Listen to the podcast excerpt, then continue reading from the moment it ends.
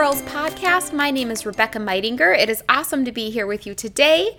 Today we are diving into the fifth session of our Spirit Life Bible Study that is based on Romans chapter 8, looking at verses 26 through 30 today. As we began, I would like you to think about a time when you were trying to lift something really heavy, and there was somebody near you who was available to help you, who was much stronger than you. And perhaps that person stood aside, knowing full well that you needed help, but waiting for you to ask for help. Oftentimes, I'll come home from Costco with a bag of like a 40-pound bag of dog food, and we have this big, large Tupperware dog food canister thing that we pour our dog food into. And sometimes I'll be smart and I'll ask my husband to do it for me. My husband is very strong, way stronger than me.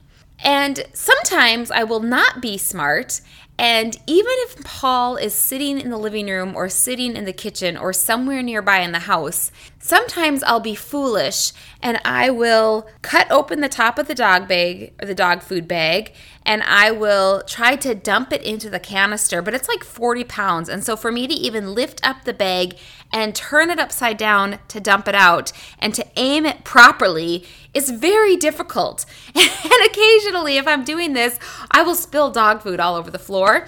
And my husband might be nearby watching me, and he'll say, I'm right here. I could help you. And then, depending on my mood, I might be really crabby, and I might be, well, then come do it. Or I might be like, I'm sorry, I should have asked you to help me. The thing is, he's there and he's available, and it's only out of my stubbornness that I, in the first place, ever think that I should do it by myself. Why would I try to do it by myself? I don't need to prove anything to anybody.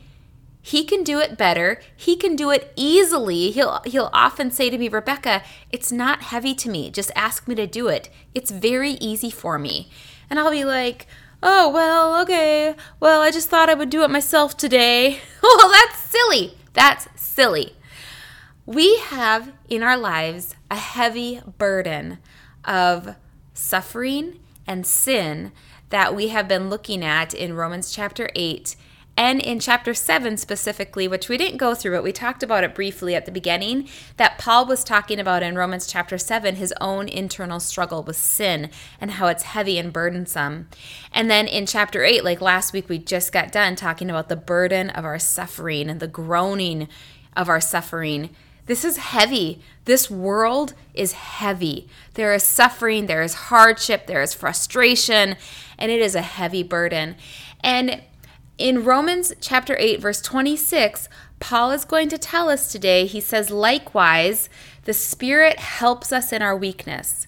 Now, the reason for the likewise there is that last week, we ended our time with verses 24 and 25, looking at the hope we have in Christ's return, the sure and certain absolute hope we have in the return of Christ. And that is what gives us strength and encouragement as we groan and suffer in this world.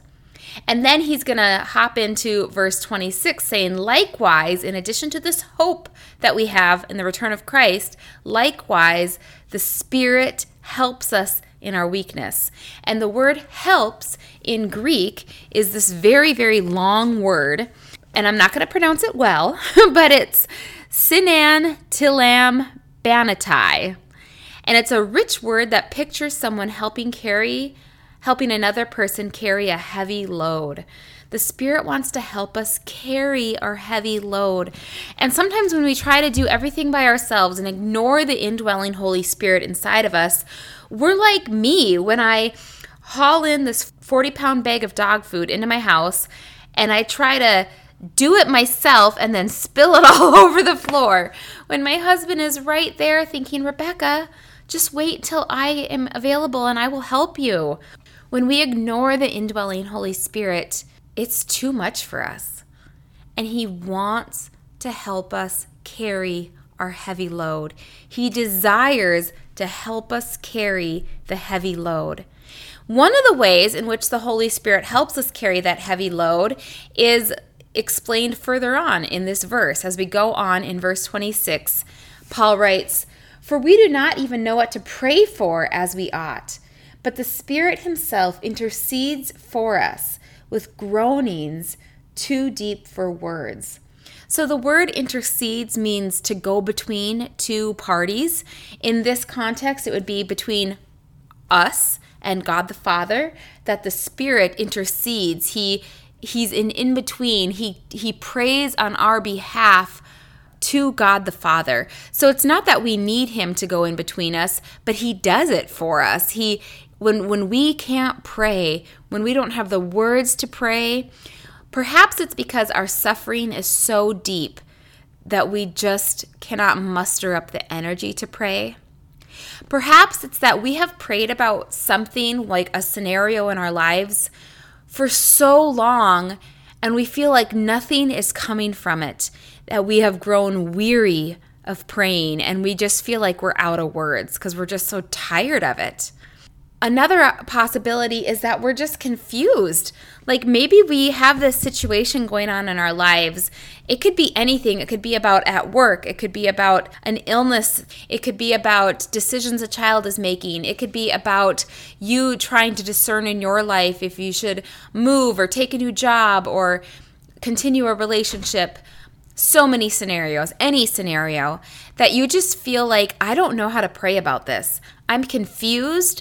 I don't know what to pray for. I don't know if I should pray in this direction or pray in this direction. When we don't know how to pray, the Holy Spirit himself intercedes for us with groanings too deep for words. He groans alongside of us. Last week, we looked at this word groans, stenazo, and we learned that creation groans, and we learned that we groan, and we learned that Jesus himself groans, and now we see here that the Holy Spirit is groaning as well. The world is not as it should be. There is brokenness here that is too heavy for us to carry.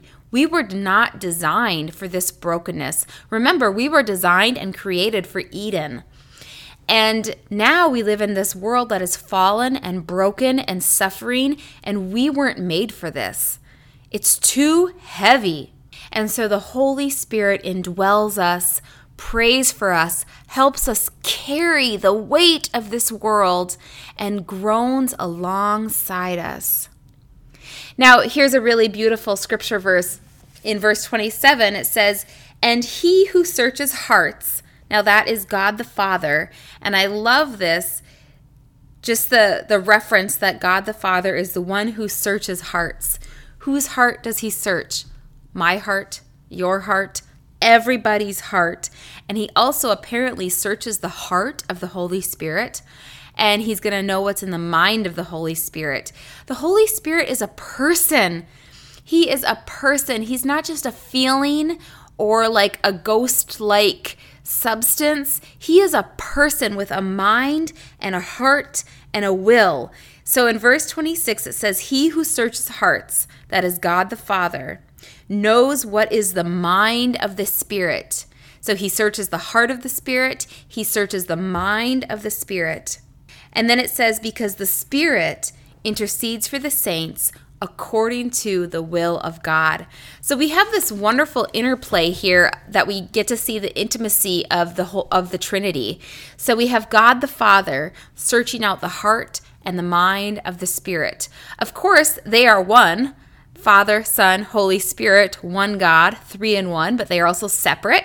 And so we get this incredible glimpse inside the Trinity that the Father is searching out the heart and mind of the Spirit, and the Spirit, knowing the mind of the Father, knowing the will of the Father, knowing the heart of the Father, is interceding for the saints. The saints is the people of God, believers in Jesus.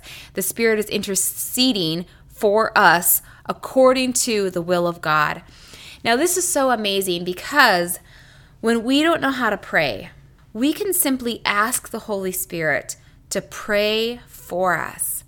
We can come before the Holy Spirit and say, "Holy Spirit, I don't know how to pray. Maybe it's any of those options that we talked about just a couple minutes ago. My suffering is so deep that I cannot muster up any words. Or I have been praying for this for so long that I'm weary. I'm tired of it. I can't do it anymore, or at least I can't do it today. Or maybe, Holy Spirit, I am so confused.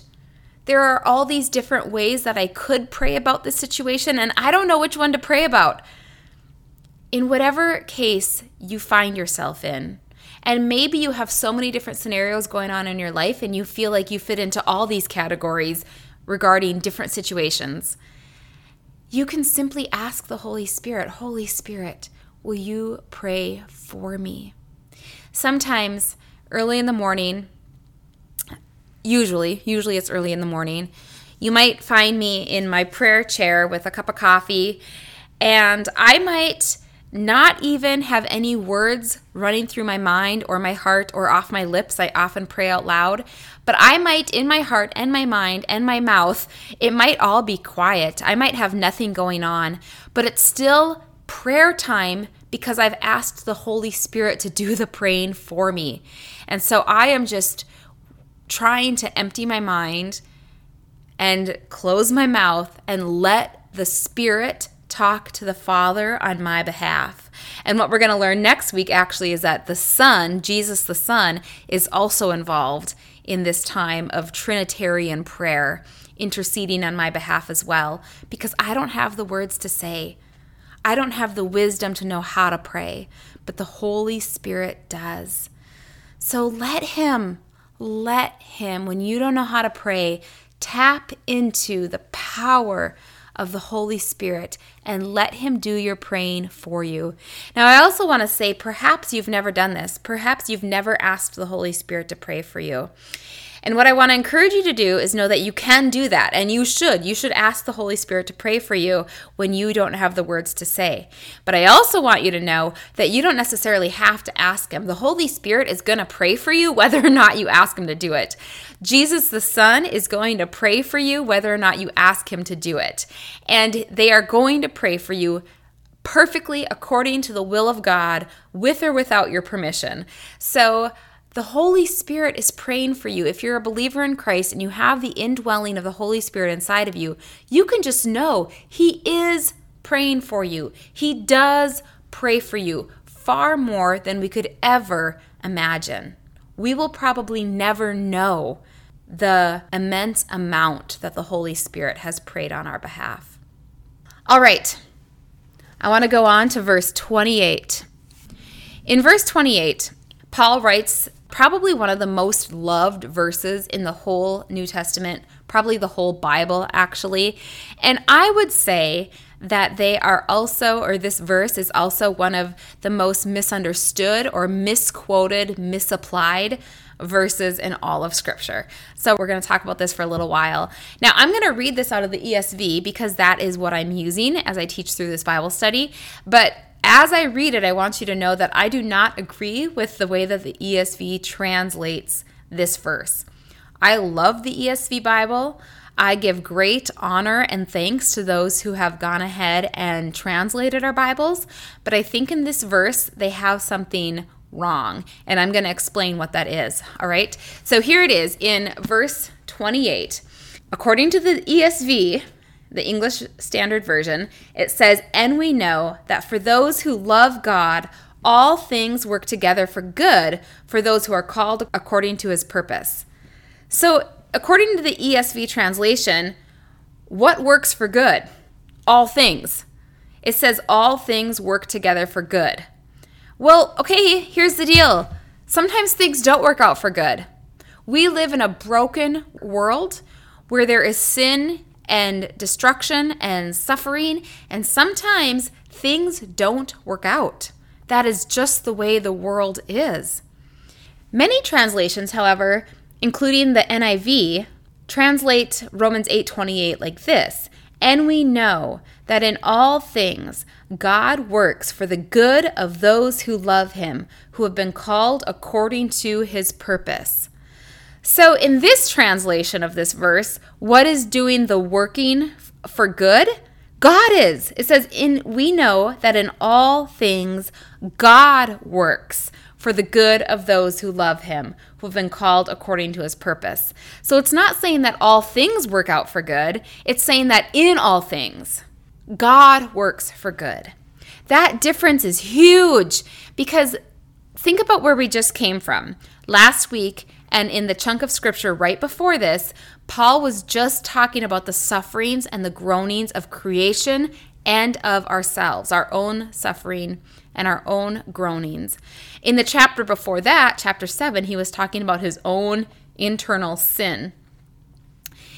If we look at it through the context that all of that stuff, all of it is going to work itself out, no, it's not. It's all not going to work itself out. But God can work it out. In all things, God can use all of the suffering.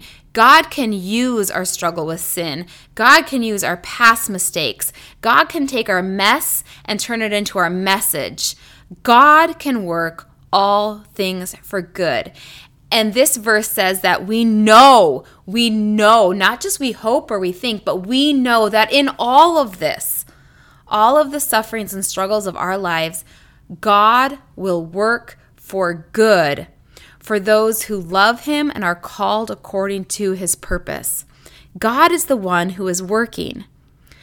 Now, I always think it's a little bit disheartening to hear the end of that, because it says that he works all things together for good for those who love him and are called according to his purpose.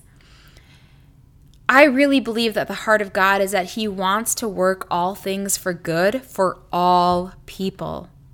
But God, in his love for us, has given us choice, and he's given us free will. And it's just like a few weeks ago we talked about the prodigal son and how he took his inheritance from his father and he went away and he squandered all of it, and the father was at home waiting for him to return. Our Father is waiting for us to return to him.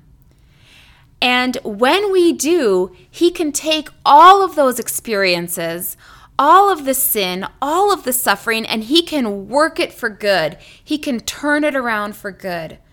But listen, if we don't come home to the Father, those situations are not going to work out. Life doesn't just magically work out. God is the one who works it out. So I believe that the heart of God is that he wants to work for good for all people. God so loved the world. But if we choose not to turn back towards him, if we choose not to love him in return, then God is not going to work all things together for good if we're not going to let him. He's not going to force his ways upon us. But he desires that we would come back home, come back to him, so that he can work it all out. Now, in verse 29, it's very important that we find out, okay, ultimately, we've been talking for several minutes now about working all things together for good. In verse 29, we actually find out what is the good that God is working towards. I mean, is it just a good outcome on earth? Is it a good salary, a good job, a nice, good picture of our life on earth? No, there is one singular good that God is working toward, and we need to read verse 28, which is what we just read, in the context of verse 29 as well, because this describes the good. And in verse 29, it says, "For those whom he foreknew, he also predestined to be conformed to the image of his Son, in order that Jesus might be the firstborn amongst many brothers." Okay, we're going to deal with the words foreknown and predestined in just a moment, as well as Jesus being the firstborn amongst many brothers. So there's a whole bunch of things here for us to talk about. But what I want to first focus on is it tells us what is that good that God is working towards. And it says, let me reread it, "For those whom he foreknew, he also predestined to be conformed to the image of his Son." So the good that God is working towards, when we say that God is working all things for good for those who love him and are called according to his purpose, the good that God is working toward is that we would be transformed, conformed into the image of Jesus. That is the good that God is working towards. Becoming like Jesus is our greatest good. The greatest outcome that my life will ever have is that the Holy Spirit is transforming me day by day to be like Jesus. That is the greatest good that can ever come from my life, is that I would represent Jesus. All right, now let's dig into a few of those other big words that we found in verse 29. Again, I'll just read it again. Paul writes, "For those whom God foreknew, he also predestined to be conformed to the image of his Son, in order that he might be the firstborn amongst many brothers." So let's look at the word foreknew and predestined. We're going to get into some pretty deep theology here, although I will encourage you to look this up on your own, dig into this on your own. The question about what it means to be foreknown and predestined are questions that have brought many theologians into wondering and prayer and discussion and disagreement for hundreds and thousands of years. And so in the next 10 minutes on this podcast, I am not going to solve this at all. But I will give you a little bit of information about the primary camps of theology on this, and then I will also let you know where I lean. But here's the deal. Even when I let you know which direction I lean in on this theology, if you lean the other way, you could give me many, many scriptures, and you could give me a really compelling argument for that direction of thought, and I would say, you're right. I totally understand what you're saying. It's a mystery in the Bible, and I can hear what you say and think, that is great. And then I will still probably lean the direction that I'm going to tell you I lean, but I'm super comfortable with the tension. It doesn't bother me at all that there is tension on this issue, and that I don't think we will ever exactly know what it means that God has foreknown and predestined some or perhaps all. We don't know. I'm very comfortable with that tension. So I would love if you disagree with me, and if you find a group of people to talk about this with, and if you dive in and dig for information on your own, I think that's so great.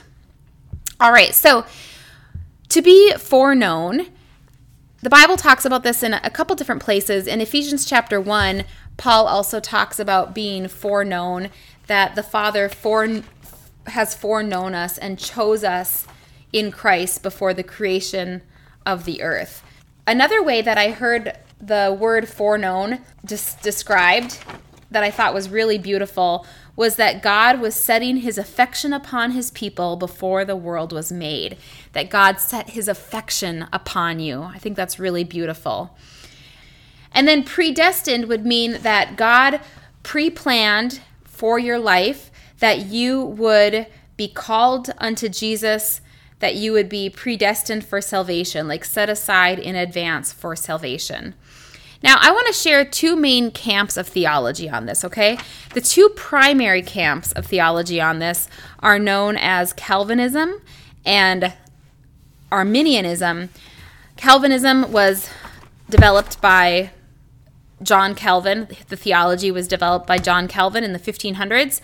Arminianism was developed by Jacob Arminius, although John Wesley put a lot of, really formed it together as well, and that all happened in the 1600s as well. So I'm not going to go through the whole thing, because on Calvinism, it has 5 points of Calvinism. I'll list them for you, but we're only going to talk about election. So the acronym that goes along with it is TULIP, and the T is for total depravity, that human beings are unable in of themselves to choose Christ, basically. The U is unconditional election, which is what we're going to talk about today, so I won't define that yet. The L is for limited atonement, and then Arminianism believes in unlimited atonement, that Jesus forgave the sins of all people when he died on the cross, not just the sins of the elect. The I stands for irresistible grace, that that the Calvinists would say that in his God's grace is so irresistible that if he calls to you in his grace for salvation, you cannot resist it. And then Arminianism would say God calls all of us in his grace for salvation, and some reject it and some respond to it. And then the perseverance of the saints is the P of the TULIP. Calvinism would say that once you're saved, you're always saved. Arminianism would say that you are saved by faith, and if you lose faith, then you can lose salvation as well. So I'm not going to go into all of this, but seriously, research it. It's great. It's great mental thinking. Pray through it. But because these verses bring up being foreknown and being predestined, it would be good for us to just address this today. And again, I will let you know kind of where I lean. So in Calvinism, they believe that God foreknew a certain elect, that he elected some for salvation and everybody else for damnation, and that those that he elected, he predestined that they will be saved because his grace is irresistible. They will not be able to deny or resist his call on their lives, and that he did this out of love, and it's all through the grace of God, because in our sin, a Calvinist would say we are all deserving of damnation. But in God's incredible grace and love, he elected some for salvation, to save out of damnation. Arminianism would say that God has chosen all of humanity by his grace, and he calls us to respond to his grace. And he has given us God-ordained human will, free will, to choose to respond to his grace. So, and he already knows, so when it says the word foreknown, an Arminian mindset would say, well, God foreknows, he already knows who is going to choose to respond. He already knows who's going to respond to his grace, and he knows who will not respond to his grace. So the Arminian view is just saying God wants all to be saved. There's not a certain elect group. And then what I learned from my pastor as well as I went through all this and struggled through this, I go to a Lutheran church, a Lutheran Brethren church that I love so much. And I learned from my pastor that I did not know, that actually Lutheranism provides like a third train of thought on all of this. And that was also developed in the 1500s. So all of this theology is very old. Like I said, I'm not going to solve it today. But Lutheranism really provides a third option that really sits in the tension between Calvinism and Arminianism. Here's the deal. I'm going to lean Arminian. I just do. There are so many scriptures that speak directly to my heart that God desires all to be saved. For God so loved the world that he gave his one and only Son, so that whoever believes in him shall not perish, but have eternal life. God is not slow in keeping his promise, but he is patient with you, not wanting anyone to perish, but all to come to eternal life. That is 2 Peter 3:9. There's just so many scriptures that talk about God desiring all people to be saved that I do lean Arminian. However, there's also scriptures, specifically in the book of Acts, but also throughout Paul's letters, there are splatterings of the word elect. Sometimes in the book of Acts, it'll say like all who were elected for salvation believed that day. So I completely understand the tension. And if you're listening to this and you're like, no, she's wrong, it's Calvinism all the way. Look, I get it. I get the tension. And I'm comfortable with the tension. And I am going to swing Arminianism. So when it says that for those whom he foreknew, he predestined to be conformed to the image of his Son, I'm going to say God foreknew us all.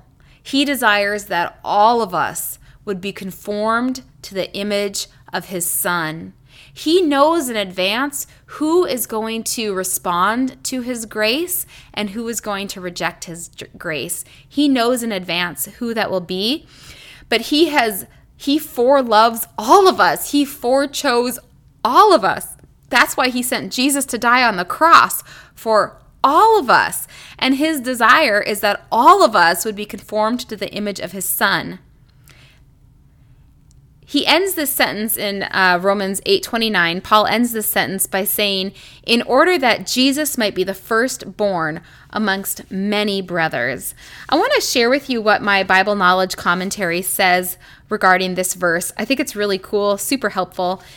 My Bible Knowledge Commentary says, the resurrected and glorified Lord Jesus Christ will become the head of a new race of humanity, purified from all contact with sin, and prepared to live eternally in his presence. As the firstborn, he is in the highest position among others. I just love that he will become the head of a new race of humanity. The whole race of humanity will be purified from sin and will live eternally in his presence. Jesus is the firstborn amongst many brothers. That word in Greek is adelphoi, and it can be translated amongst many brothers and sisters. The NIV does that, translates its many brothers and sisters. And then to wrap up, we're going to get to verse 30, Romans 8, verse 30. Those whom he predestined, he also called, and those he called, he also justified, and those he justified, he also glorified. Let's look at these words. Okay, we already looked at the word foreknown, meaning that God foreloved us, loved us before the creation of the world, set his affection on us before the creation of the world, and then predestined us, pre-planned that we would be saved, that we would be with him unto eternity. Had that planned out, all the days written for us before any of them came to be. And then in the next word in verse 30 is called. So those whom he had foreknown, he also predestined. Those he predestined, he also called. He called to us out of his grace, beckoned us into his love, ushered us into the grace in which we now stand. He called, beckoned, invited, through his Holy Spirit, he called to us. And those he called, he justified. He made us right. To be justified is to be made right with God, and that happens through the cross of the Lord Jesus. We are justified through faith in Jesus. None of our works are what justifies us. Whether or not we keep the whole Old Testament law perfectly, or if we are just so good at being doing everything right Christian, if we're involved in everything at church that we could possibly be involved in, all of the community service we could do, look, none of that's going to justify us. None of that makes us right with God.